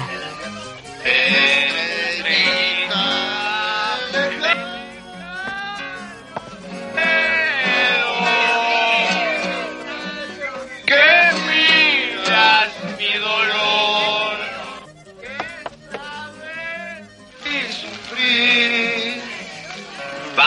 dime si me quieres mucho.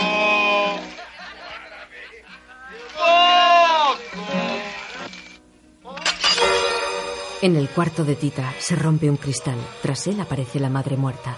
Ya viste lo que estás ocasionando. Pedro y tú son unos desvergonzados. Si no quieres que la sangre corra en esta casa, vete a donde no puedas hacerle daño a nadie antes de que sea demasiado tarde. La que se debería de ir es usted. Ya me cansé de que me atormente. Déjeme en paz de una vez por todas. No lo voy a hacer hasta que te comportes como una mujer de bien. O sea, decentemente. ¿Y qué es comportarse decentemente?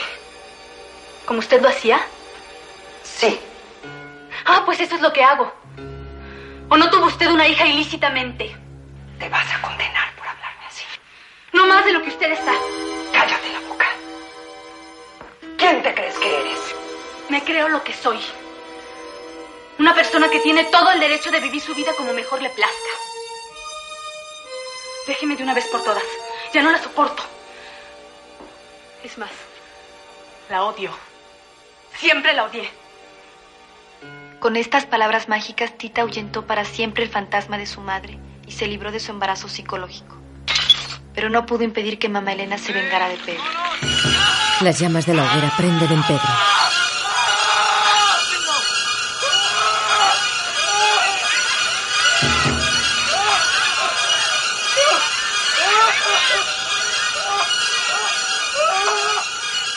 Dentro de la casa, Tita espera que los hombres traigan a Pedro. Rosaura mira la escena.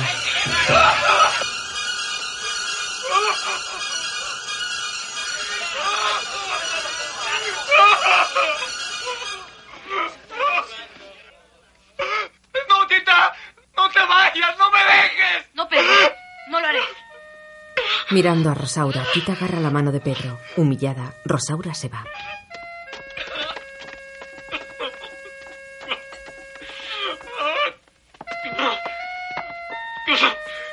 En el dormitorio, Tita cura las quemaduras de Pedro aplicándole rodajas de patata.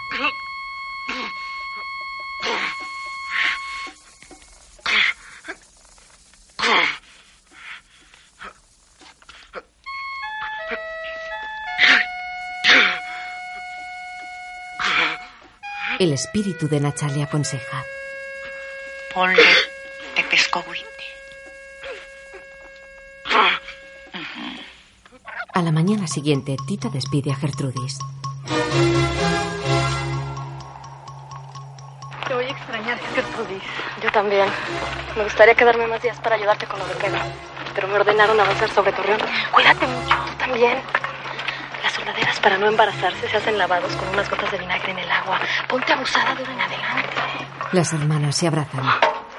Ya que te la acabas, ahora me toca a mí. Gracias. Y dile a Pedro que en cuanto él se cure y acabe la revolución, podremos hacer un buen dueto. Suben todos a caballo. ¡Vámonos, que se hace tarde! ¡Sargento Treviño! ¡Sí, mi generala! ¡Vámonos, viejas! Treviño besa a Chencha, que junto a Tita despide a los revolucionarios. Hasta aquí voy a poder descansar. Tita y Chencha se abrazan. Después, en la casa, John cura a Pedro.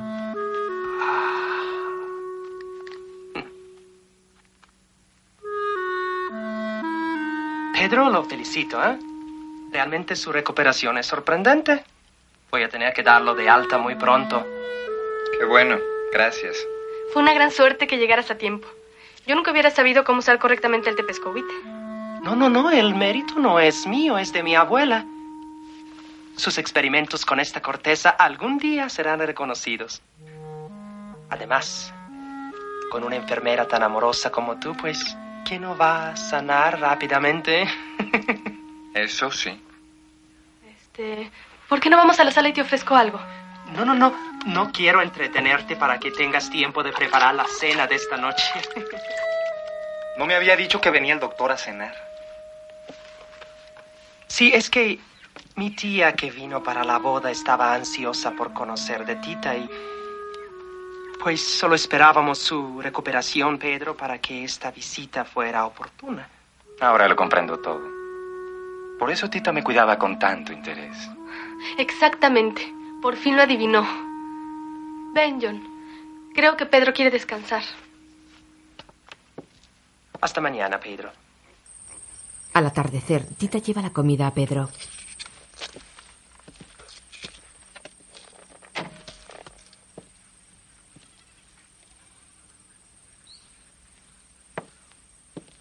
Hubieras mejor mandado a Chencha con mi comida. No se te vaya a hacer tarde con lo de la cena.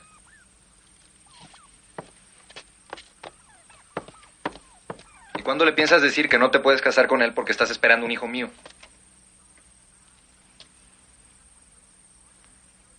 No le puedo decir eso, Pedro. ¿Tienes miedo de lastimar al doctorcito? No es eso, sino que sería muy injusto tratarlo de esa manera. Él se merece todo mi respeto. Si tú no lo haces, lo voy a hacer yo mismo. No. Tú no le vas a decir nada. En primera, porque no te lo permito. Y en segunda, porque no estoy embarazada. Sí.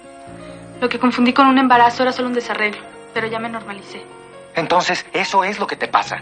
Ya no estás atada a mí y por eso dudas entre quedarte al lado de un hombre enfermo o casarte con John, ¿verdad? Ya no estás enfermo. Razón de más para abandonarme, ¿no? El que yo te quiera más que a nadie no tiene la menor importancia. Ni la tienen todos los sacrificios que he hecho por ti. ¿Tú por mí? ¿Cómo cuáles? ¿Se te hace poco que tuve que casarme con tu hermana para estar cerca de ti? Pues déjame decirte que hubiera preferido que me robaras. Tita se va. Después Rosaura, furiosa, va en busca de Tita que está sentada en el patio tomando el sol junto a la cuna de su sobrina Esperanza.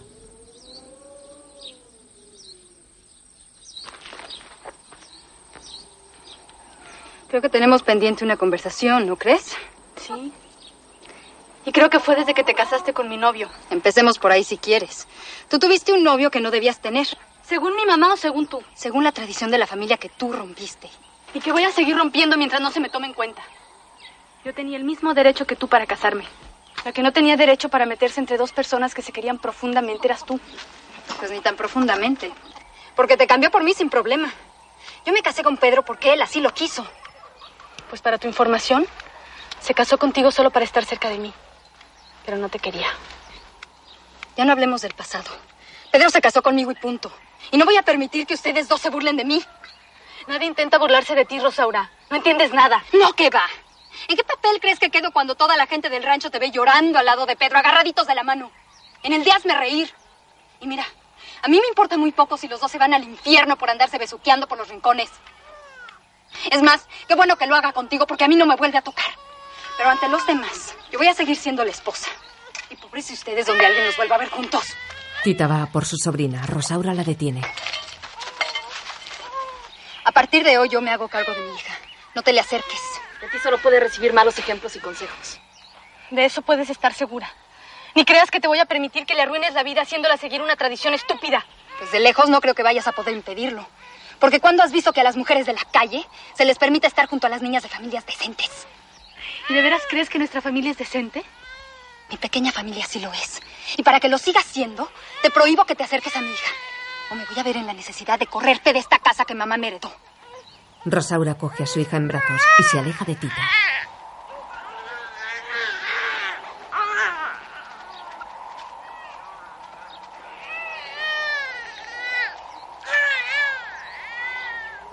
No te preocupes, chiquita. La tradición morirá en mí. Nadie te hará daño. El doctor y su anciana tía llegan al rancho. Luego, en el comedor cenando, Chencha les sirve con uniforme de doncella. I applaud your good taste, Johnny.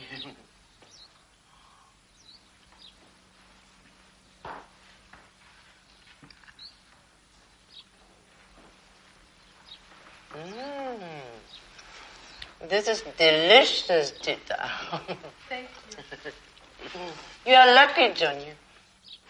Because Tita, aside from being pretty and intelligent, also cooks wonderfully well. You will even gain weight with that marriage.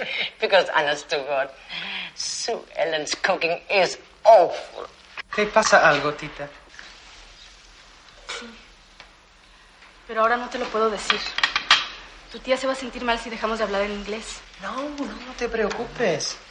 Está completamente sorda. ¿Y entonces cómo es que conversa tan bien? Ah, eso es porque leí los labios, pero solamente en inglés. Así que puedes hablar con tranquilidad porque además cuando come no conoce a nadie. Mira. Tía, me caso con Tita porque está loca la pobre. Chencha se ríe y la tía sigue comiendo sin oír nada. Tita, la boda será dentro de una semana. Así que si hay un problema es mejor que hablemos ahora, ¿no? John, creo que es mejor suspender la boda. ¿Pero por qué? No me hagas decírtelo ahora. Ya no me quieres. No sé.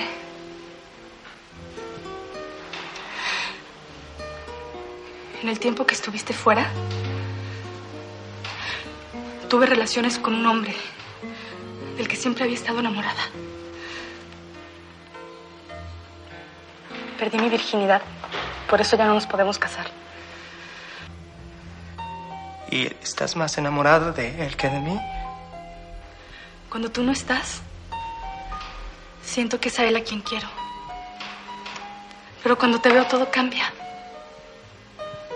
Contigo me siento tranquila, segura, en paz. Pero no sé. No sé. Nice to see young woman in love cry from happiness. When I was about to be married, oh, many times I cried too. Always. Yes, well, I think we should not embarrass Tita anymore with our compliments. Excuse me. Tita se levanta. John la sigue. Fuera de la casa se abrazan.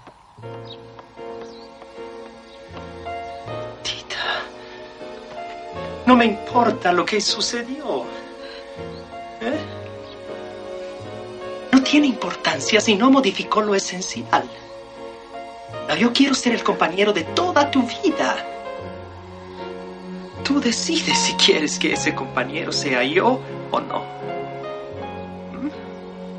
Si dices que sí, nos casaremos en unos días. Si no, yo seré primero en felicitar a Pedro. Pero también el primero en pedirle, exigirle que te dé el lugar que mereces. Tita besa a John y le abraza.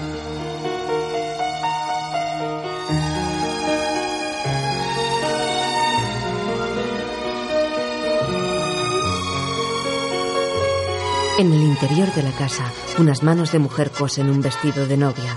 Otras manos femeninas escriben invitaciones de boda.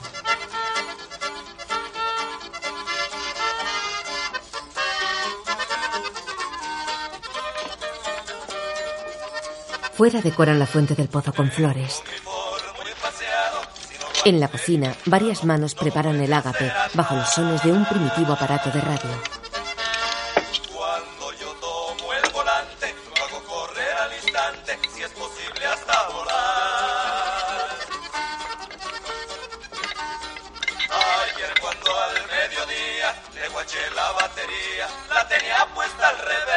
En otra habitación, manos masculinas preparan el traje de novio.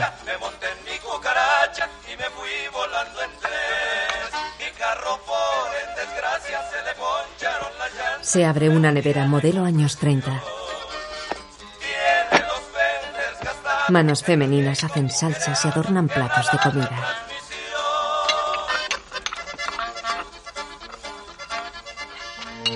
En el rancho cerca del río se celebra la boda de Esperanza, la sobrina de Tita, con Alex, el hijo de John. Es el año 1934. Varias parejas bailan. Desde una mesa, John ve a Pedro y Tita bailando, ya cuarentones. ¿Te acuerdas cuando escuchamos por primera vez esta pieza? Nunca lo olvidaré. Esa noche no dormí pensando en pedir tu mano. No sabía que tenía que dejar pasar 22 años para volverte a preguntar si quieres ser mi esposa. ¿Lo dices en serio? Claro. No quiero morirme sin lograr que lo seas. Siempre he soñado en entrar contigo a una iglesia llena de flores blancas y tú, en medio de todas como la más bella. ¿Vestida de blanco? Por supuesto. Nada te lo impide. Además, quiero que tengamos un hijo. Aún estamos a tiempo, ¿no crees? Ahora que Esperanza se casa y nos deja, vamos a necesitar compañía. Y nadie me va a convencer de no hacerlo. No me importa lo que piense ni mi hija ni nadie más. Hemos pasado muchos años cuidándonos del que dirán. En una mesa, Pobre Rosaura. Si no se hubiera muerto, ¿cómo hubiera gozado la boda de su hija? Qué va. ¿Usted cree? Pues no usted misma me dijo que no la quería dejar casar. Que Tita defendió a esa chamaca como fiera y que la casa se convirtió en un campo de batalla. Pues sí, pero déjeme llorar, ¿no? en un flashback, Rosaura muere entre ventosidades. Afortunadamente los pleitos entre Tita y Rosaura no se prolongaron mucho. Pues a los tres días de la más violenta y desgarradora lucha entre los dos bandos, Rosaura murió a causa de graves problemas digestivos. De nuevo en 1934, a la fiesta llega un automóvil, Chenchalové. ¡Ay, señorita Gertrudis! Gertrudis, su marido y su hija mulata. ¡Ay, bendito sea Dios que llegaron! ¡Qué gusto! ¡Matrimonio! Mira nomás qué rechula está esta niña. Oye, y tu hija es idéntica a su abuelo, ¿eh? A ver, venga, dame un besito. ¡Qué re guapo! Felicidades, Pedro. ¿Y tu hija? Bueno, no pudo hallar mejor partido que Alex en 10 millas a la redonda. Qué va. Sí, Alex Brown es un excelente muchacho. Lo único malo es que ganó una beca para hacer un doctorado en Harvard. ¿Malo? Eso es buenísimo. Pues sí, pero se lleva a mi hija con él. Y nos deja solos. Barbaridad. ¿Y qué vas a hacer, Tita? Si Esperanza no está aquí, pues se vería muy mal que te quedaras a vivir con Pedro, ¿verdad? Digo. Ah, antes de que te vayas, no se te olvide dejarme la receta de los chiles en nogada. que te quedaron como nunca, mi chula. El secreto es hacerlos con mucho amor. Espero que un día te salgan. Con permiso. Qué grosero, oye. Brindan con champán.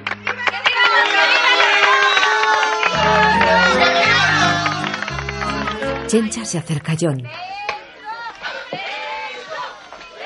Ay, qué re guapo ser su hijo de novio. Qué bueno que se casó con la niña Esperanza, ¿verdad? Sí. Pues sí, la mera verdad que sí. ¿Y entonces por qué está tan amuinado? Póngase contento y vengas a bailar conmigo ahorita que no está mi marido. A la otra, chencha, a la otra. Junto a la orquesta todos bailan. Gertrudis y Juan se besan, mientras Treviño acosa a Chencha.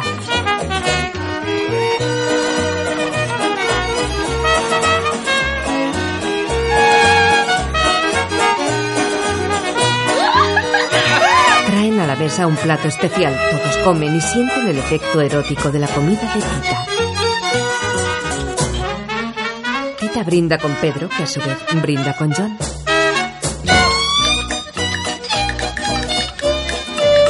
Treviño, sentado junto a Chencha, la acosa de nuevo. Gertrudis y Juan se besan. Ella recuerda la ducha del día en que le conoció. Emparejados hombres y mujeres se van en estampida presionados por la imperiosa necesidad amorosa.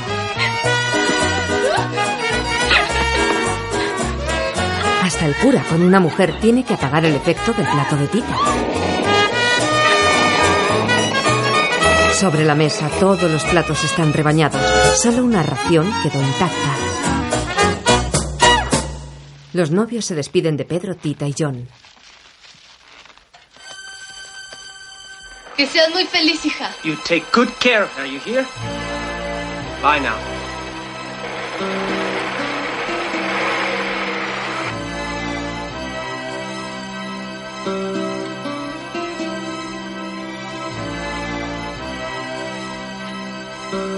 Tita, Pedro y John despiden con la mano el coche de los novios.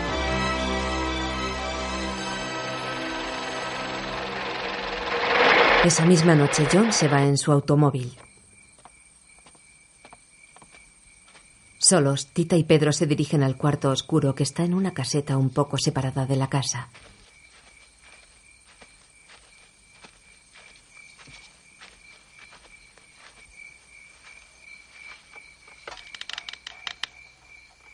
Al llegar, Pedro abre la puerta y tomando a Tita en brazos, entra en la caseta.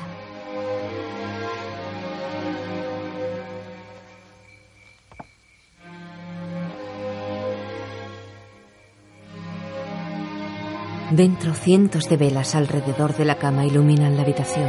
El fantasma de Nacha enciende las velas ante el asombro de los amantes. La vieja criada le sonríe y Tita le devuelve la sonrisa. Nacha se va. Pedro suelta suavemente a Tita y se abraza.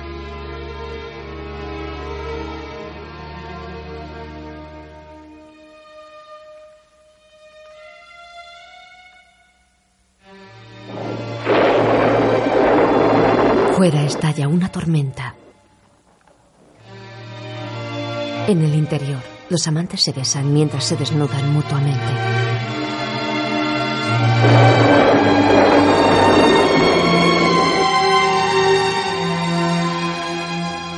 Ya desnudos se abrazan y acarician.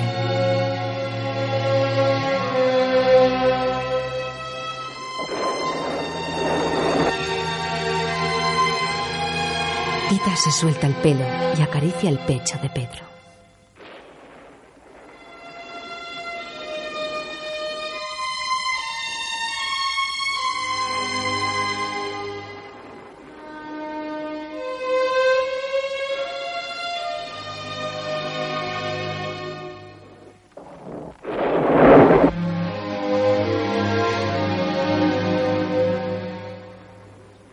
Sobre ella, Pedro besa delicadamente los labios de Tita. Suavemente hacen el amor. Estamos solos. Te amo. Nadie nos oye. ¡Te amo! La felicidad inunda el rostro de Tita. Sobre ellos, por un momento, aparece una especie de túnel de luz. Pedro alcanza un suave orgasmo. Cae muerto sobre Tita. Ella, al darse cuenta, coloca a Pedro a su lado y levantándose llora. Como en un recuerdo se escucha la voz de John. Si por una intensa emoción llegamos a encender todos los cerillos de nuestro interior de un solo golpe, iluminaremos más allá de lo normal y veremos un túnel esplendoroso que nos muestra el camino que olvidamos al momento de nacer y nos llama a reencontrar nuestro perdido origen divino. A los pies de la cama hay un arcón del que Tita saca la larga colcha que tejió. Con ella tapa a Pedro. Arrodillándose a su lado, se cubre con un lateral de la manta y abre una caja de cerillas. Una a una y superando el mal sabor, va comiéndoselas mientras a su mente acuden imágenes de situaciones vividas con Pedro a lo largo de su historia de amor. Los banquetes,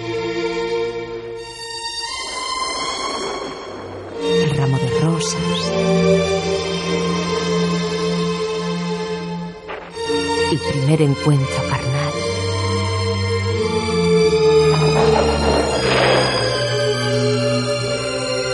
Tita cae muerta junto a Pedro, mientras la cama es envuelta en una nube de chispas de procedencia desconocida.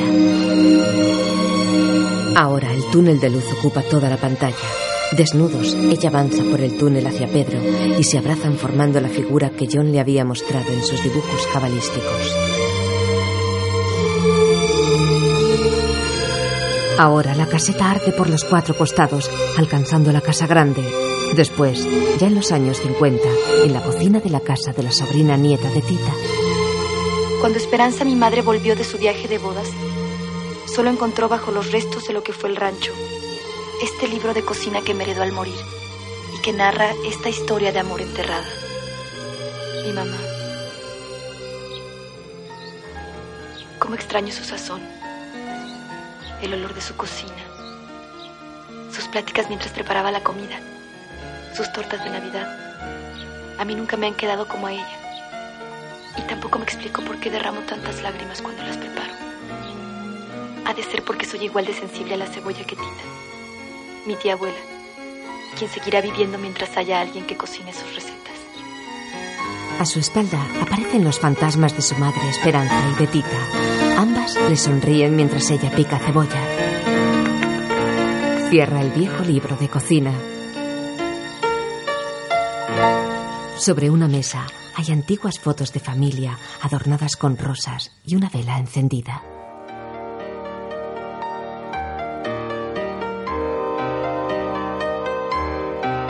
Con Marco Leonardi como Pedro, Lumi Cavazos Tita, Regina Torne, Doña Elena, Ada Carrasco Nacha, Mario Iván Martínez Dr. John Brown, Claudette Mail Gertrudis, Yareli Arazmendi Rosaura y Arcelia Ramírez como la bisnieta de Doña Elena. Guión audiodescriptivo en sistema Audesc escrito por Antonio Vázquez, coordinado por Javier Navarrete, sonorizado en Estudios Aristia, Dirección de Cultura y Deporte de la ONCE.